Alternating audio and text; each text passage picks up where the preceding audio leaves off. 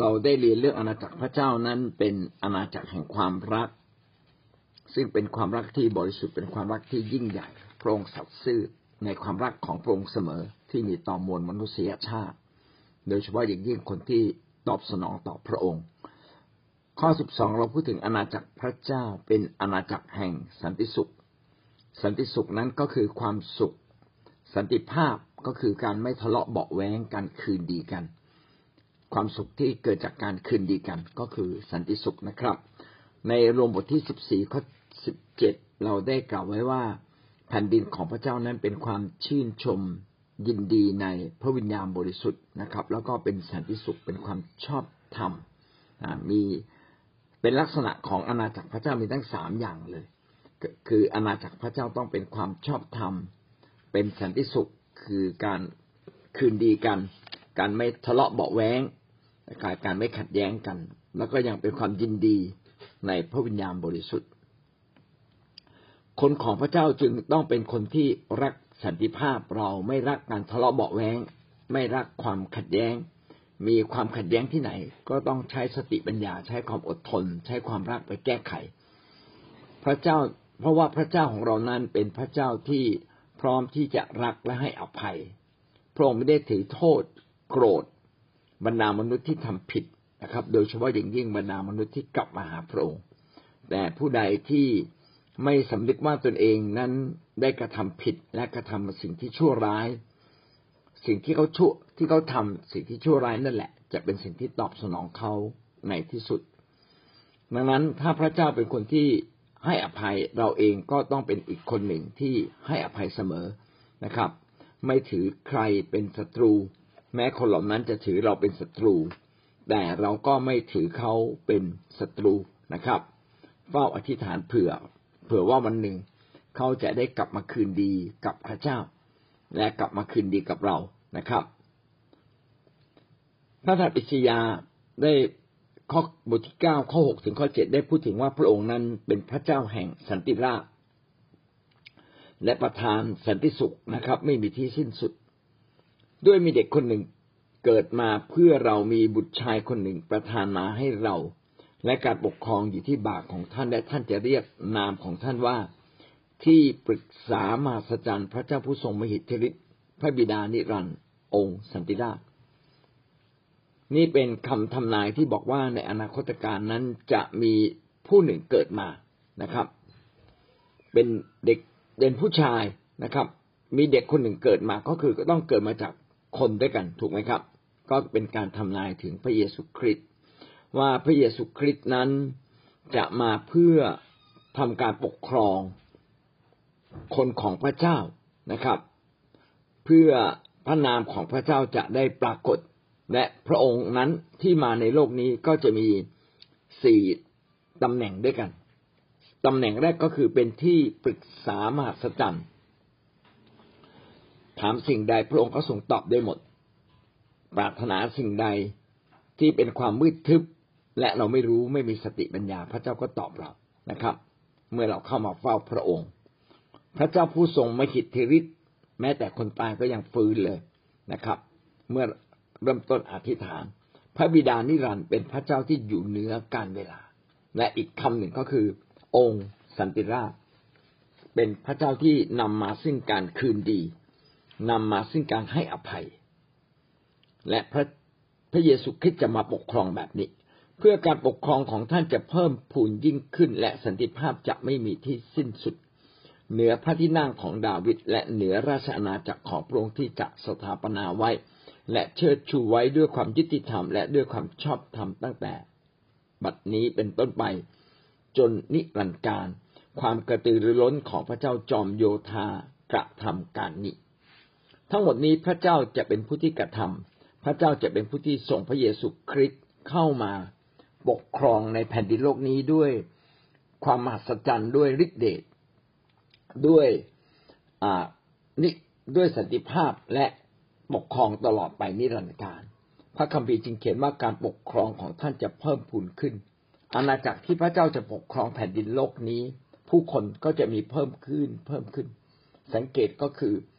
เมื่อเวลาวันเวลาผ่านไปคนจะมารู้จักพระเยซูผู้ทรงเป็นพระเจ้ามากขึ้นมารู้จักพระเจ้าผ่านการยกโทษบาปของพระเยซูคริสต์สันติภาพจะไม่มีที่สิ้นสุด ในอาณาจักรของพระเจ้านั้นเปี่ยมด้วยการคืนดีการเปลี่ยนด้วยการยกโทษไม่มีที่สิ้นสุดนะครับ เมื่อเรามาเป็นคริสเตียนเราก็จะไม่ขัดแย้งกัน ในอดีตเราอาจจะเคยขัดแย้งกับใครใครเคย ทำสิ่งต่างๆ ให้เราขุ่นมัว วันนี้ต้องมีสันติสุข มีสันติภาพกลับคืนมา คือกลับไปคืนดี ถ้าว่าคนเหล่านั้นตายไปแล้วก็ยกโทษให้เขาไปนะครับเนี่ยคำไทยก็มีนะอโหสิกรรมใช่ไหมครับ แต่เราต้องไม่ใช่รอให้เขาตายก่อน หรือเราตายก่อนนะครับ เราให้อภัยขณะที่เรายังมีชีวิตอยู่ ก็เป็นสิ่งที่สำคัญนะครับ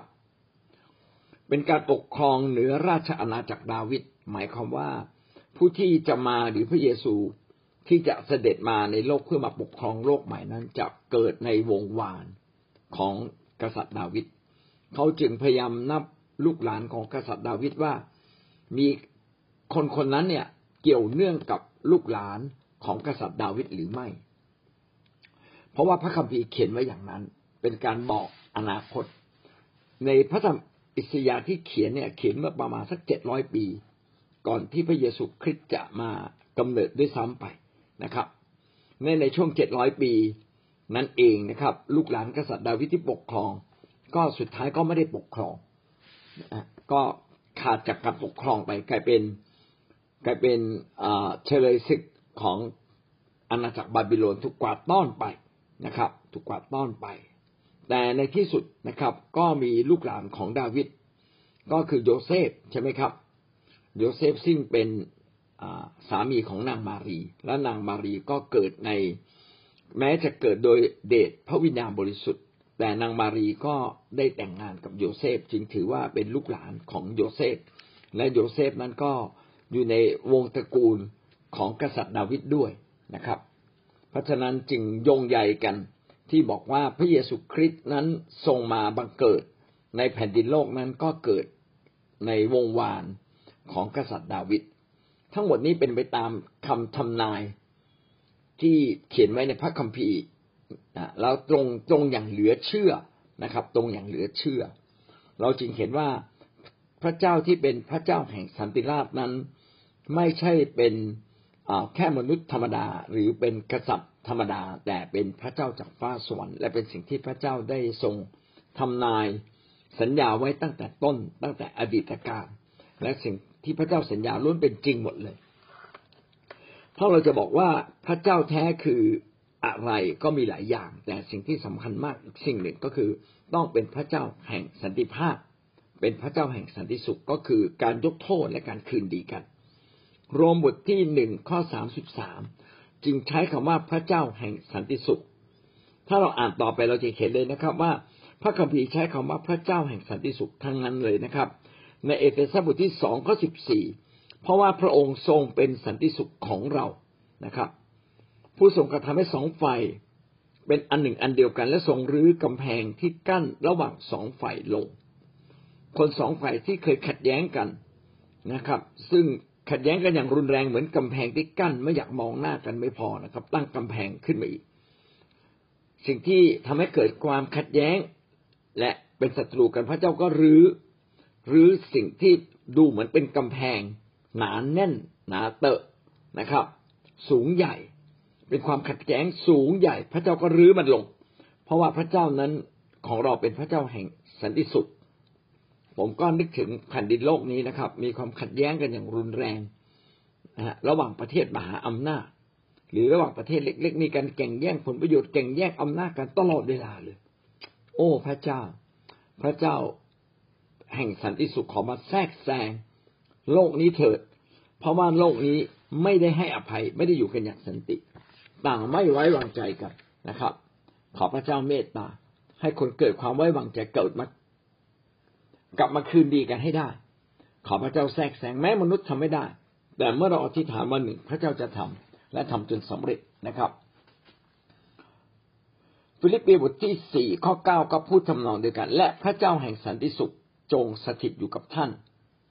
หนึ่งเทสโลนิกาบทที่ห้าข้อยี่สิบสามขอให้องค์พระเจ้าแห่งสันติสุข ทรงให้ท่านเป็นคนบริสุทธิ์ที่หมดจดสองเทสโลนิกาบทที่สามข้อสิบหกขอให้องค์พระผู้เป็นเจ้าแห่งสันติสุข พระเจ้าแท้ต้องเป็นพระเจ้าแห่งสันติสุข เป็นพระเจ้าแห่งการยกโทษบาปเป็นพระเจ้าที่นำการคืนดีมาสู่ชีวิตของเรา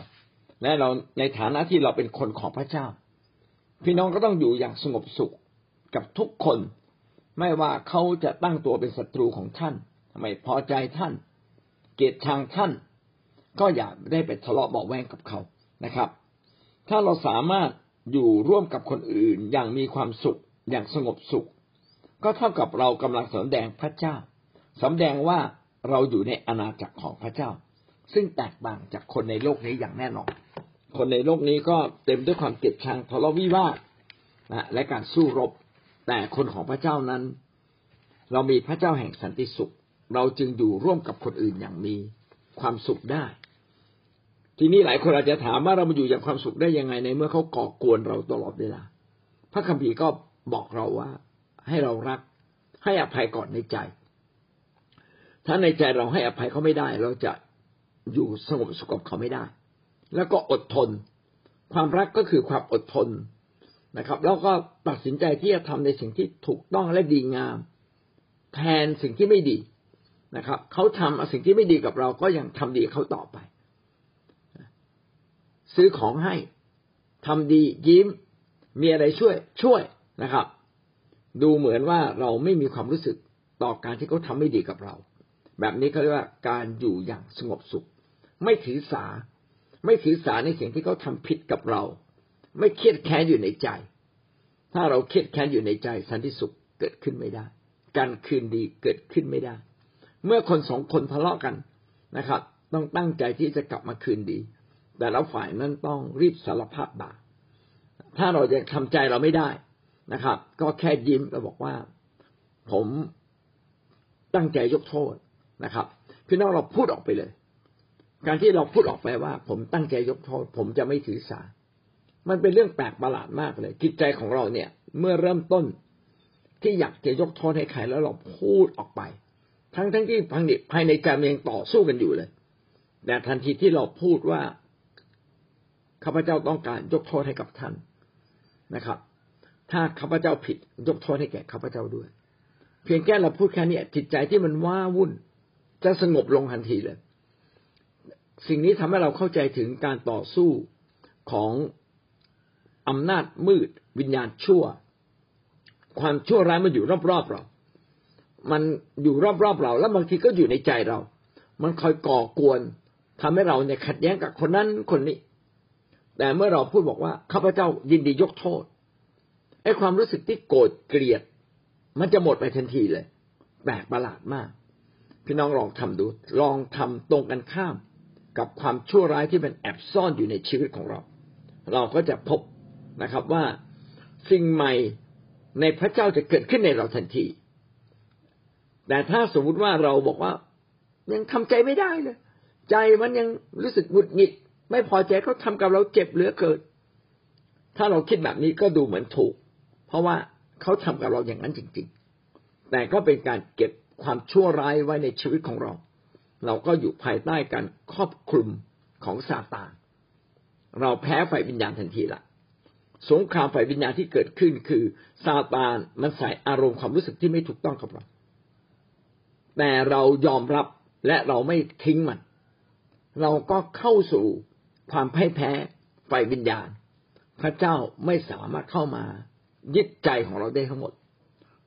บางทีคนคนนั้นอาจจะยังรับใช้พระเจ้าอยู่ ยังดูเหมือนนมัสการดูเหมือนอธิษฐาน แต่อย่างน้อยขาข้างหนึ่งถูกซาตานเนี่ย ล็อกไว้เรียบร้อยแล้วนะครับ แล้วถูกถูกมัดมัดไว้ข้างหนึ่ง อีกข้างหนึ่งดูเหมือนมีเสรีภาพ แต่แท้จริงแล้วอีกข้างหนึ่งถูกมารซาตานล็อกไว้ ในเวลาสำคัญนะครับแทนที่เราจะหนีได้หนีไม่ได้ ติดกับซาตานส่วนใหญ่เราล้มลงเพราะตัวเราเองนะครับ เพราะว่าเราไม่ยอมยกโทษ ให้เขาอย่างแท้จริง และไม่ยอมยกโทษทันที เรายังอ้างสิ่งนู้นสิ่งนี้นะครับ ถามว่าสิ่งที่เราอ้างเป็นจริงไหมเป็นจริงนะครับ แต่แม้เป็นจริงพระเจ้าก็ไม่อยากให้เราเก็บเอาไว้ จงอธิษฐานเผื่อเขาจงอภัยเขา นี่แหละคือคนฝ่ายความสว่างของพระเจ้า ถ้าพระเจ้าของเราเป็นพระเจ้าแห่งสันติสุข เราเองก็ต้องรู้จักดำเนินชีวิต มีอยู่อย่างสงบสุขกับคนทุกคน ในมาระโกบทที่เก้าข้อห้าสิบนะครับ ก็เขียนไว้ดังนี้นะจงอยู่สงบสุข สามัคคีกันและกันท่านทั้งหลายนะครับ มีเกลือในตัวและจงอยู่สงบสุขมีเกลือ ก็คือมีความดีเรามีความดีอยู่ในชีวิตของเรา เหมือนกับเกลือซึ่งไปอยู่ที่ไหนก็เค็มนะครับ ถ้าเราเป็นคนที่ทำดีอยู่เสมอ ก็เท่ากับเรากำลังสำแดงอาณาจักรของพระเจ้าอยู่ตลอดเวลาด้วยการยกโทษให้อภัย เราก็จะมีความสุขเมื่ออยู่ร่วมกับคนอื่นได้หนึ่งโครินธ์บทที่เจ็ดข้อสิบห้าเพราะว่าพระเจ้าได้ทรงเรียกเราให้อยู่อย่างสงบ เราจะอยู่กับใครก็ได้ ก็ขอให้อยู่อย่างสงบนะอย่าจำใจอยู่นะครับ เมื่อต้องอยู่ก็ขอให้อยู่แบบยกโทษให้อภัย เราจึงเห็นว่าเราต้องเติบโตขึ้น ในความคิดจิตใจเติบโตขึ้นเป็นผู้ใหญ่ก็คือเป็นเหมือนพระเยซูคริสต์ที่ยกโทษเสมอให้อภัยเสมอสองโครินธ์บทที่สิบสามข้อสิบเอ็ดก็ได้เขียนต่อนะครับ จงปรับปรุงตัวให้ดี จงฟังคำวิงวอนของข้าพเจ้า จงเป็นน้ำหนึ่งใจเดียวกันจงอยู่ร่วมกันอย่างสันติ มีคำว่าอยู่ร่วมกันอย่างสันติ เป็นน้ำหนึ่งใจเดียวกัน อยู่กับคนอื่นได้ ถ้าคนอื่นไม่พอใจเราเพราะเราประพฤติไม่ดีคำพูดไม่ดี พี่น้องเราก็เปลี่ยน ไม่ต้องรอให้คนอื่นเปลี่ยนก่อน เพราะว่าถ้าเราเปลี่ยนก่อน เราก็ได้รับพระพรเราเปลี่ยนช้า เราก็ได้รับพระพรช้านะครับ เปลี่ยนเร็ว เราก็ได้รับพระพรเร็วนะครับ โคโลสีบทที่สามข้อสิบห้าจงให้สันติสุขของพระคริสต์ครองจิตใจของท่าน พระเจ้าทรงเรียกท่านไว้ให้เป็นกายเดียวกันเพื่อสันติสุขนั้น ให้สันติสุขของพระคริสต์ครองจิตใจของท่าน พระเยซูคริสต์เต็มด้วยการให้อภัย เราจึงสามารถกลับมาหาพระเจ้าได้ เพราะแต่เดิมเราเป็นคนบาปและวันใดก็ตามที่เราเก็บบาปก็เป็นเหมือนกับเราเป็นศัตรูกับพระเจ้า แต่พระเยซูคริสต์ทรงปลดยกโทษความบาปผิดของเราทำให้เรากับพระเจ้าคืนดีกัน มีสันติภาพเกิดขึ้นระหว่างเรากับพระเจ้า สันติสุขจึงเกิดขึ้น ความสงบสุขจึงเกิดขึ้น เมื่อมีการพูดคุยกันเจรจากัน สันติสุขก็เริ่มกลับคืนมา ถ้าต่างฝ่ายต่างไม่มองหน้าไม่พูดกันเลย พี่น้องสันติสุขไม่สามารถเกิดขึ้นได้ เพราะว่าเวลาเราโกรธเนี่ย หน้าตาของเราก็โกรธขึ้นมันแสดงออกมานะครับ บางคนบอกว่าก็ผมก็ไม่ได้พูดอะไรสักคำเลย ครับคำพูดไม่ได้พูดแต่หน้าตามันพูดตลอดเวลา ว่าเราไม่ชอบเขานะครับ อันนี้ก็เป็นสิ่งที่เราต้องเข้าใจว่าลึกสุดในชีวิตเราเนี่ย ต้องเต็มด้วยการให้อภัย เมื่อเราเต็มด้วยการให้อภัยเราพบหน้าใครเราก็สามารถยิ้มได้อย่างบริสุทธิ์ใจ สามารถพูดดีได้อย่างบริสุทธิ์ใจ แต่ถ้าเรายังโกรธเคืองใครอยู่ อาจจะถูกคมนะครับมาอีกเราอาจจะมีอีกใจหนึ่งข่มมันลง ด้วยความยำเกรงด้วยการให้เกียรติบางคนมารยาทดีก็มีมารยาทแต่มารยาทก็เป็นสิ่งภายนอก การข่มใจได้ก็เป็นสิ่งดีลึกที่สุดมันยังมีอยู่ในใจเราไหม ถ้ามีอยู่ในใจนั่นแหละ นี่แหละ มันทำร้ายนะครับทำร้ายชีวิตของเรา ก็หวังว่าชีวิตของเรานั้นจะเต็มด้วยการให้อภัย เหมือนอย่างที่พระเยซูคริสต์นั้นทรงให้อภัยเราเสมอ แล้วก็คืนดีกับเรา เนี่ยเราจึงต้องคืนดีกับคนอื่น นั่นก็คือข้อสิบสองนะครับ อาณาจักรพระเจ้าเป็นอาณาจักรแห่งสันติสุข